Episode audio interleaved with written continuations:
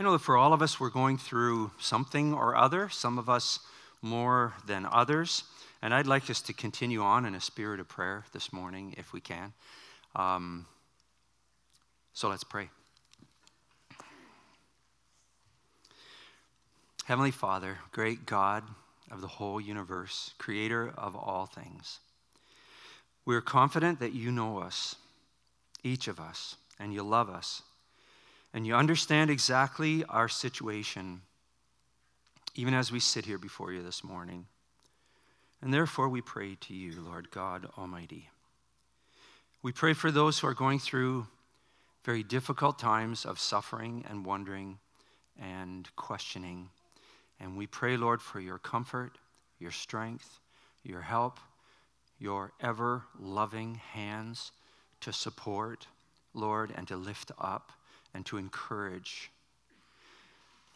We pray, Heavenly Father, for a deepening personal faith in, in all of us here, every last one of us, and in all Christians, Lord, and a renewed faith for all who are troubled with doubts.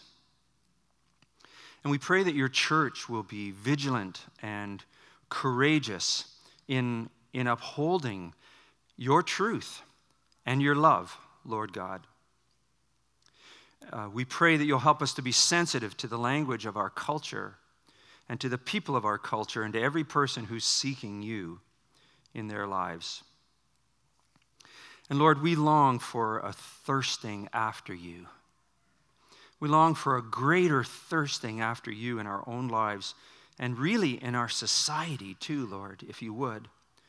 A longing for right living and justice and mercy to be valued and worked toward. And we long for our homes, our families, and our neighborhoods to really reflect your love in, in very practical and caring ways, Lord, through our hospitality, through our parenting, through our marriages, through our friendships, Lord God. And we pray for those whose emotional pain and complex trauma really makes it difficult for them to accept that you love them and are willing to forgive them. And for all, Lord, who feel no hope, we pray for your mercy and your grace and the, the insight of your Holy Spirit. And we offer ourselves to be available where you need us in bringing your love and your truth to these people, Lord. And Jesus, we hear your prayer for us. Father, as you and I are one, that all my people will be one, so that the world will believe. And your prayer, as I have loved you, so you must love one another. By this, all people will know that you're my disciples, if you have this kind of love for one another. So we give you our thanks and our praise, Lord God, for your endless love and your patience, the patience that you show us day after day. And whenever we turn away, please turn our hearts back to you, we pray. And we ask this all in the powerful name of Jesus, our Savior and our Lord, and our coming King. Amen. So, Lenten season, I didn't grow up with Lenten season. I grew up with sort of the rah rah, hallelujah. Oh, you can't say that word in Lent, I think, right? I grew up with that, though, right up to Easter, you know. So, the idea of having the art covered and to having the music stripped down to just one person is a little different. And you know what? It's really good. I, like, I love the band, but I love the simplicity as well. And so it takes a little uh, getting accustomed to, but it was beautiful to hear your voices just coming today, to hear you singing about our, our love for the Lord and our desire for the Lord. So thank you for participating. We're in this march through Lent towards Easter, and um, our, our big title is Broken and Becoming, and we're walking with the disciples towards the cross. And today, our, our subtitle is Who Will I Listen to? And so, uh, Ruth and I were away two weeks ago when Mark opened up this series for us so wonderfully. Um, and at that time, he told the story of a shipwreck where one ship got two, just two degrees off line. And that caused a shipwreck because it was just, just two degrees off where it was supposed to be. And um, so I was thinking about that, how our lives, how we want to be on Jesus' track, don't we? That's why we're here. We want to be moving with Jesus in every part of our life, and yet we get sometimes 2% off. So I mentioned that we were down in Nova Scotia, and I mentioned that to somebody in Nova Scotia, and they just went, two degrees off? If people were only two degrees off, that'd be great, wouldn't it? I mean, what about if you're 40 degrees off or 80 degrees off of what God really is calling us to? And sometimes we are. But God always calls us back. And the season of Lent is this season for us to think about our lives and to think about where, where are we? Like, if this is the track that God wants us on, where are we right now? And um, so may the Lord refresh us with this. And so Mark's message was very Christ centered and cross centered, um, as it must be. And then last week, Elizabeth led us, and such a wonderful, I'm so thankful for multiple voices here at Forest View, men and women, and for the, the, the, the good explanation of the Word of God for us to hear and to respond to. And last week, there were many, many challenges in that message. But I think the idea of our hearts having confidence in Jesus Christ, this was really, really helpful. The idea that God is too good to be unkind and he's too wise to be mistaken. Therefore, if we cannot trace his hand, we can trust his heart. God is good. So, today, what we want to do is to keep moving with the disciples towards the cross and uh, who will I listen to? And this day, then, we are going to be reading from the book of Luke, chapter 9. And I think it's going to come up here, and probably some of the words may be a little different. I'm reading from the NIV, but let's see what we've got. This is the transfiguration, right? Peter, James, and John, the top, the big three, up the top of the mountain with Jesus. So here we go. About eight days, about eight days after Jesus said this, um, so there's a whole conversation before this. We'll refer to this in a minute um, he took Peter, John, and James with him and went up onto a mountain to pray. As he was praying, the appearance of his face changed, and his clothes became as bright as a flash of lightning. One of the other authors says it was like the sun. Have you ever peered into the sun? You're not supposed to do that, right? Not even in an eclipse, you're not supposed to look there. So brilliant. But this is what he says that Jesus changed this. He's, he was transformed this way, that he's just glowing, shining. And two men, Moses and Elijah, appeared in glorious splendor talking with Jesus. I, I, was trying to figure out how would they know that this was Moses and Elijah? They'd never seen him before, and they didn't have the nice little, uh, you know, storybooks that we have of the Bible now. We know what they look like because we've seen them in the storybooks. Anyway, they knew. Two men, Moses and Elijah, appeared in glorious splendor, talking with Jesus. They spoke about his departure. Is that what it says up here?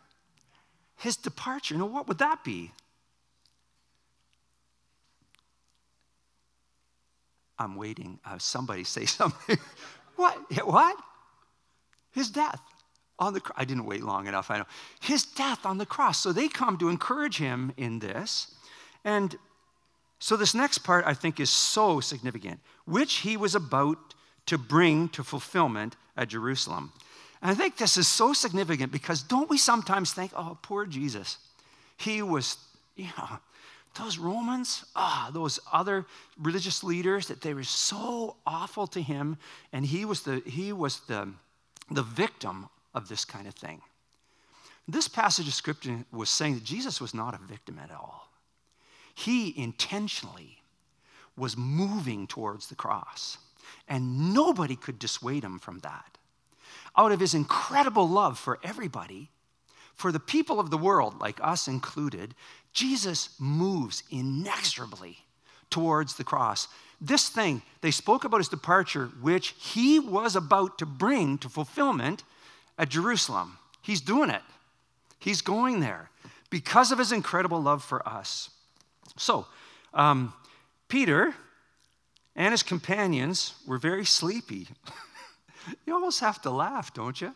These guys, these dear guys, they're just like us. They really do have good spirit towards the Lord, but they do really wrestle with weakness. So, anyway, they're very sleepy, but when they became fully awake, they saw his glory and the two men standing with him. And as the men were leaving Jesus, Peter said to him, Master, it's good for us to be here. Let's put up three shelters one for you, one for Moses, one for Elijah. And he didn't know what he was saying. Dear guy. Do you ever feel like that? I'm just trying to do, ah, well, sort of flubbed it again. While he was speaking, a cloud appeared and enveloped them. And the cloud, if you know your Old Testament, is often this symbol of just God coming down. And it's sort of like, I don't know if it's just sort of like this. Those are my special effects, by the way. And a cloud appeared and enveloped them all. And they were afraid as they entered the cloud. I guess so. And a voice came from the cloud saying, This is my son, whom I have chosen. Listen to him. And when the voice had spoken, they found that Jesus was alone. And the disciples kept this to themselves and told no one at that time what they had seen. Now, imagine that's a miracle for Peter to not go around blabbing stuff to everybody, right? But they were just so awestruck. Just, okay, we, boys, we better process this a little more before we say anything to anybody. This is so incredible. Well, let's take a look at this passage. First of all, it's very, very unique. And it's unique in the sense that, yes, um, first, heaven speaks about uh, heaven speaks about Jesus. Now we know that this happened once before, right, at Jesus' baptism, but this one is a little bit different, and it's it's still unique, and it only happens twice. That the baptism, God rips open the heavens and He says, "This is my beloved Son, in whom I'm well pleased." In this time, He adds, "Listen to Him," and He adds that He's chosen. This is the one that I have chosen. God the Father, the God who created all things, speaks out of heaven to say something about who this person is. The second thing that we see here is that two great godly dead guys appear. Now, who are these guys? Moses, first of all, Moses was a huge character in the Old Testament, right? In the early part of the Old Testament, he's the guy who, with God's leadership and help, leads them out of slavery and out of Egypt and across the Red Sea. And, and, and then he goes up on the mountain and God gives him the law and he brings down the law and gives it to the people. This guy's a huge figure in Israel history. And then, of course, Elijah. Elijah, this great prophet. So when you think of the law and the prophets, are all kind of summed up here. And the prophet who who comes and who defeats those other prophets of Baal. Do you remember up on the top of the mountain there? And he calls down fire from heaven. This guy is a power figure from the Old Testament, from the later part of the Old Testament. These two great guys who are supposed to be dead show up. Now, I've said this before, I want to say it again. We think we're living in the land of the living and moving towards the land of the dying. Nothing could be farther from the truth. We exist in the land of the dying. Everything here is dying, everyone is dying. I'm sorry to tell you, but we all are on that path. And we're moving towards the land of the living. These guys aren't dead at all. They're alive. They're experiencing the eternal life of heaven, and God gives them the chance to come back and visit with Jesus before he goes to the cross. There is eternal life. So here are these two guys.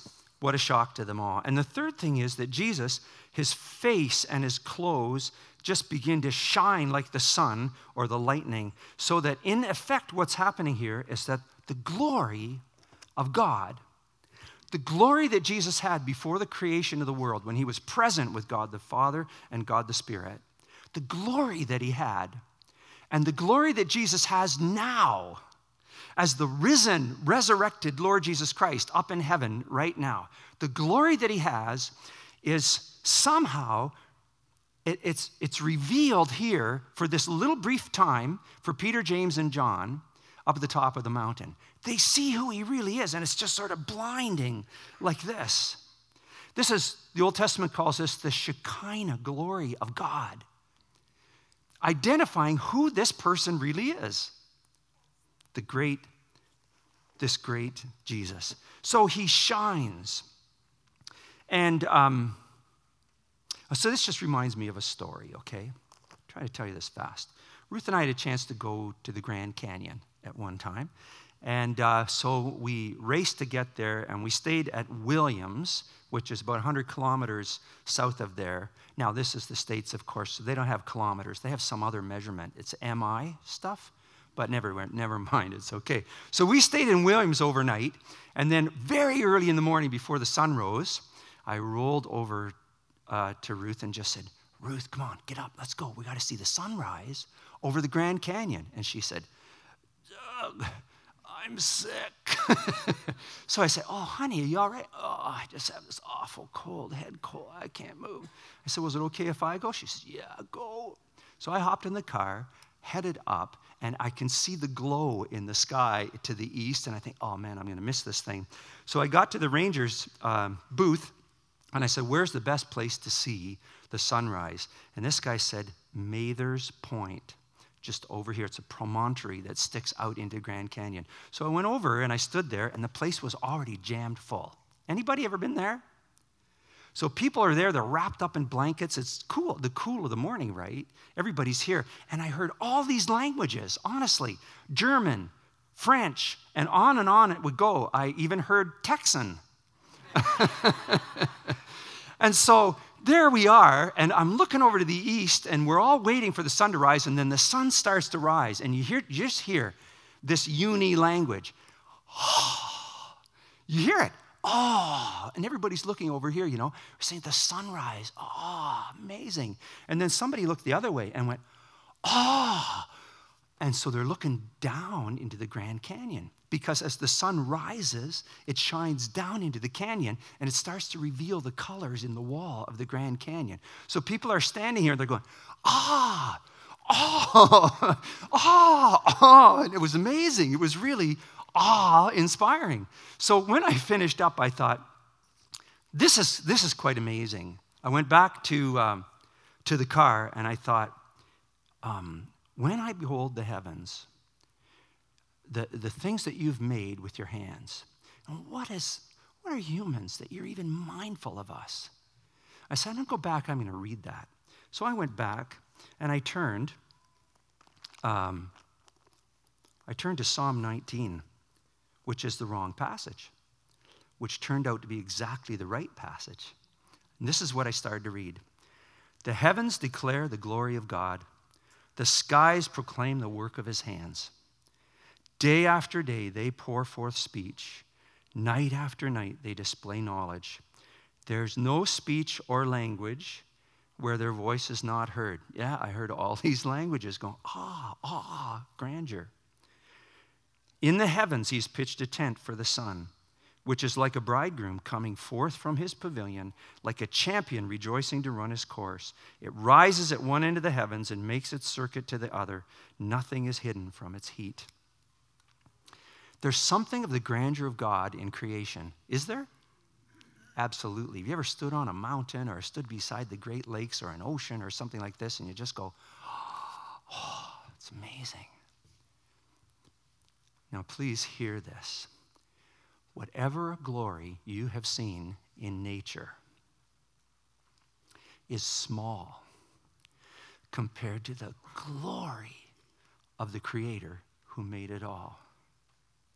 What those three guys saw up on the mountain that day was awe inspiring because they saw the glory of the amazing God who made the whole universe shining through the Lord Jesus Christ. The reflection is always less than the original. And the reflection that we see in nature is always less than the the glory of God in himself. And you know what? This really marked Peter, because Peter, of course, was there. And this is what he says in 2 Peter chapter 1. He reads this, uh, 2 Peter 1 16 to 18. He says this we did, we did not follow cleverly invented stories when we told you about the power and coming of our Lord Jesus Christ. We're not making this thing up, he says. But we were eyewitnesses of his majesty. For he received honor and glory from God the Father when the voice came to him from the majestic glory, saying, This is my Son, whom I love. With him I am well pleased. We ourselves heard his voice that came from heaven when we were with him on the sacred mountain. Amazing, eh? God is indicating something very, very powerful here about the Lord Jesus Christ. Now, I just want to ask this question uh, very quickly here uh, about the context. Does that come up next? What's the next thing that comes up here? Why is the context important? Because immediately before this, Peter has said, um, Jesus says, Who do you say that I am? And, and he answers, uh, uh, You're the Son of the living God. You're the Christ, the Son of the living God. So he knows who Jesus is. But as Elizabeth pointed out to us last week, he knows the who, but he doesn't know the how. And what I'm proposing this morning is that he doesn't even really know the who. Because Jesus and his grandeur and his glory is so much greater than he knew at the time. There was a mystery to this. So, so huge. And then Jesus says this at the latter part of that passage um, Truly I tell you, uh, this is actually all in Luke 9, by the way, Luke 9 20 and Luke 9 27. Truly I tell you, some who are standing here will not taste death before they see the kingdom of God. And so, in a sense, God gives a preview of the kingdom of God, the glory of God shining through Jesus Christ at the top of that mountain. So, anyway, so Peter says, ah, let's, let's build three things here three booths, three tabernacles, whatever they are, and let's just honor you and Moses and Elijah. Let's do this thing. And he didn't know what he was saying. Um, now, why is his suggestion not appropriate? What do you think?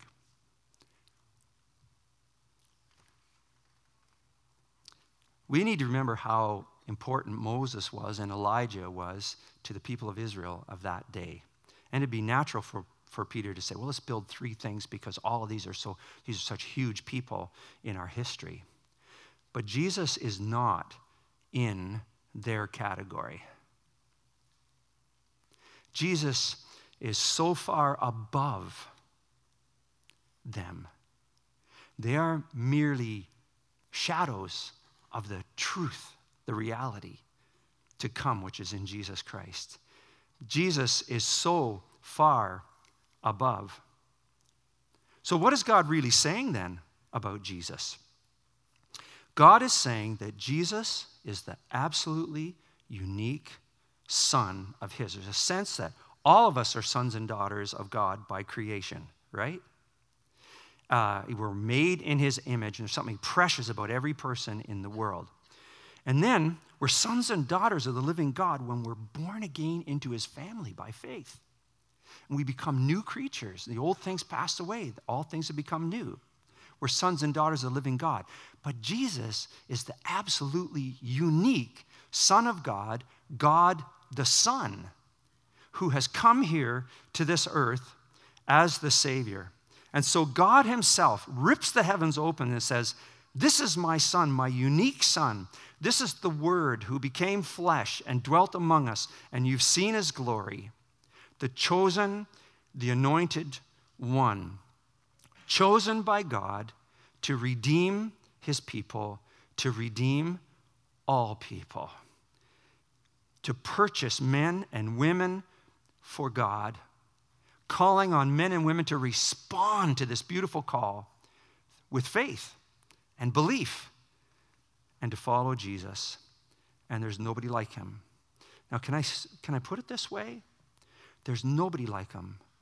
Not Muhammad, not Buddha, not anybody who started any religion in the world. God Almighty rips the heavens open to say, He's the one. This is the one. So, because He is the one, so what? Well, then we must listen to Him. That's God's point here, isn't it? This is my Son, whom I've chosen. Listen to Him. We must listen to Him. And this is a message, of course, to Peter and the other two, but for all of us alone. Jesus has the words of eternal life. So, what are the implications here now for us? He's absolutely unique. He's the rescuer, He's the Messiah. And we must listen to Him and give Jesus priority in our hearts and our lives. I think, in a way, we might like to be like Peter. We might like to build three booths or maybe a dozen booths and say, look, there are a whole bunch of options out here in the world. It's kind of a smorgasbord, so choose any one that you would like that really suits you well. God Himself does not allow us to do that. He says, Jesus is the one. And um, in our pluralistic society, a lot of people would like to just build a long line of booths just like that. In our age of religious tolerance, it's like this smorgasbord. But the heavenly voice is clear Jesus transcends all others, however great, and let us not deny that there have been many great people, many great leaders, many wonderful people who've done wonderful things. Jesus is in a category of his own. And we do not need arguments and clashes over religion. The world needs a Savior. And that's who Jesus is. And that's what he's done. He set his face towards the cross and he kept moving towards it. He could have called 10,000 angels to deliver him, to set him free. But he set his face towards the cross to give his life as a ransom for many because of his incredible love for men and women. And he calls on us to believe in him and to follow him and to prioritize him in our lives. So, I have a couple of things just as we think about Lent and about us moving toward, to, uh, forwards with Lent. How then do we kind of prioritize, give Jesus priority? And I think a couple of things may come up here. I'm not sure. Let's see. Oh, yeah. Chamomile tea. Uh, this was Elizabeth's point last week. That was are you taking some time just to stop everything? Don't we live at a frenetic pace? Don't we? We do. All of us do. Are you taking some time to just stop and to meditate on the Lord? Now, last week, Elizabeth talked about just being quiet and listening and so on. You know, she said that because her head is full of scriptures. And so when she meditates, she's meditating on the scripture and, and in touch with the Lord. Some of us, we don't know the Bible so well. So we need to get in the scripture so that our thoughts are scriptural thoughts. Are you with me? So that when we're thinking thoughts, we're thinking godly thoughts, biblical thoughts, thoughts about the truth of God. And so, for many of us, it's like if you have not been reading the Bible very much, here's a challenge for you from here to Easter and beyond. I would suggest just start reading one of the Gospels and, and read through about Jesus. And if you don't have that much time, just start at the last week of Jesus' life and read through how he washes his disciples' feet and how they move through that Passion Week and move up to Easter and then the resurrection. Just start reading this and soaking in Jesus. Give him, give him priority. And then, so there's this idea of chamomile tea, but also this idea of repentance that came out when Mark was speaking a couple of weeks ago. Repentance I don't know what you think about repentance, but oftentimes we think about repentance, oh, I have to feel so awful about things, getting sackcloth and ashes and just, oh, I'm such a worm, oh God, forgive me. But you know, repentance is really this emotionally healthy and spiritually mature decision to turn back to the ways of Jesus. So here are the ways of Jesus, and I'm at least two degrees or maybe more off or what in different areas of my life. And it's this emotionally mature thing that says, you know what, I'm wrong. Emotionally mature people can say that. You know that. Emotionally immature people can never say that. I'm not wrong. What? Who are you? So, emotionally mature people say, This is the way of God, and look at me, I'm off. Oh, God.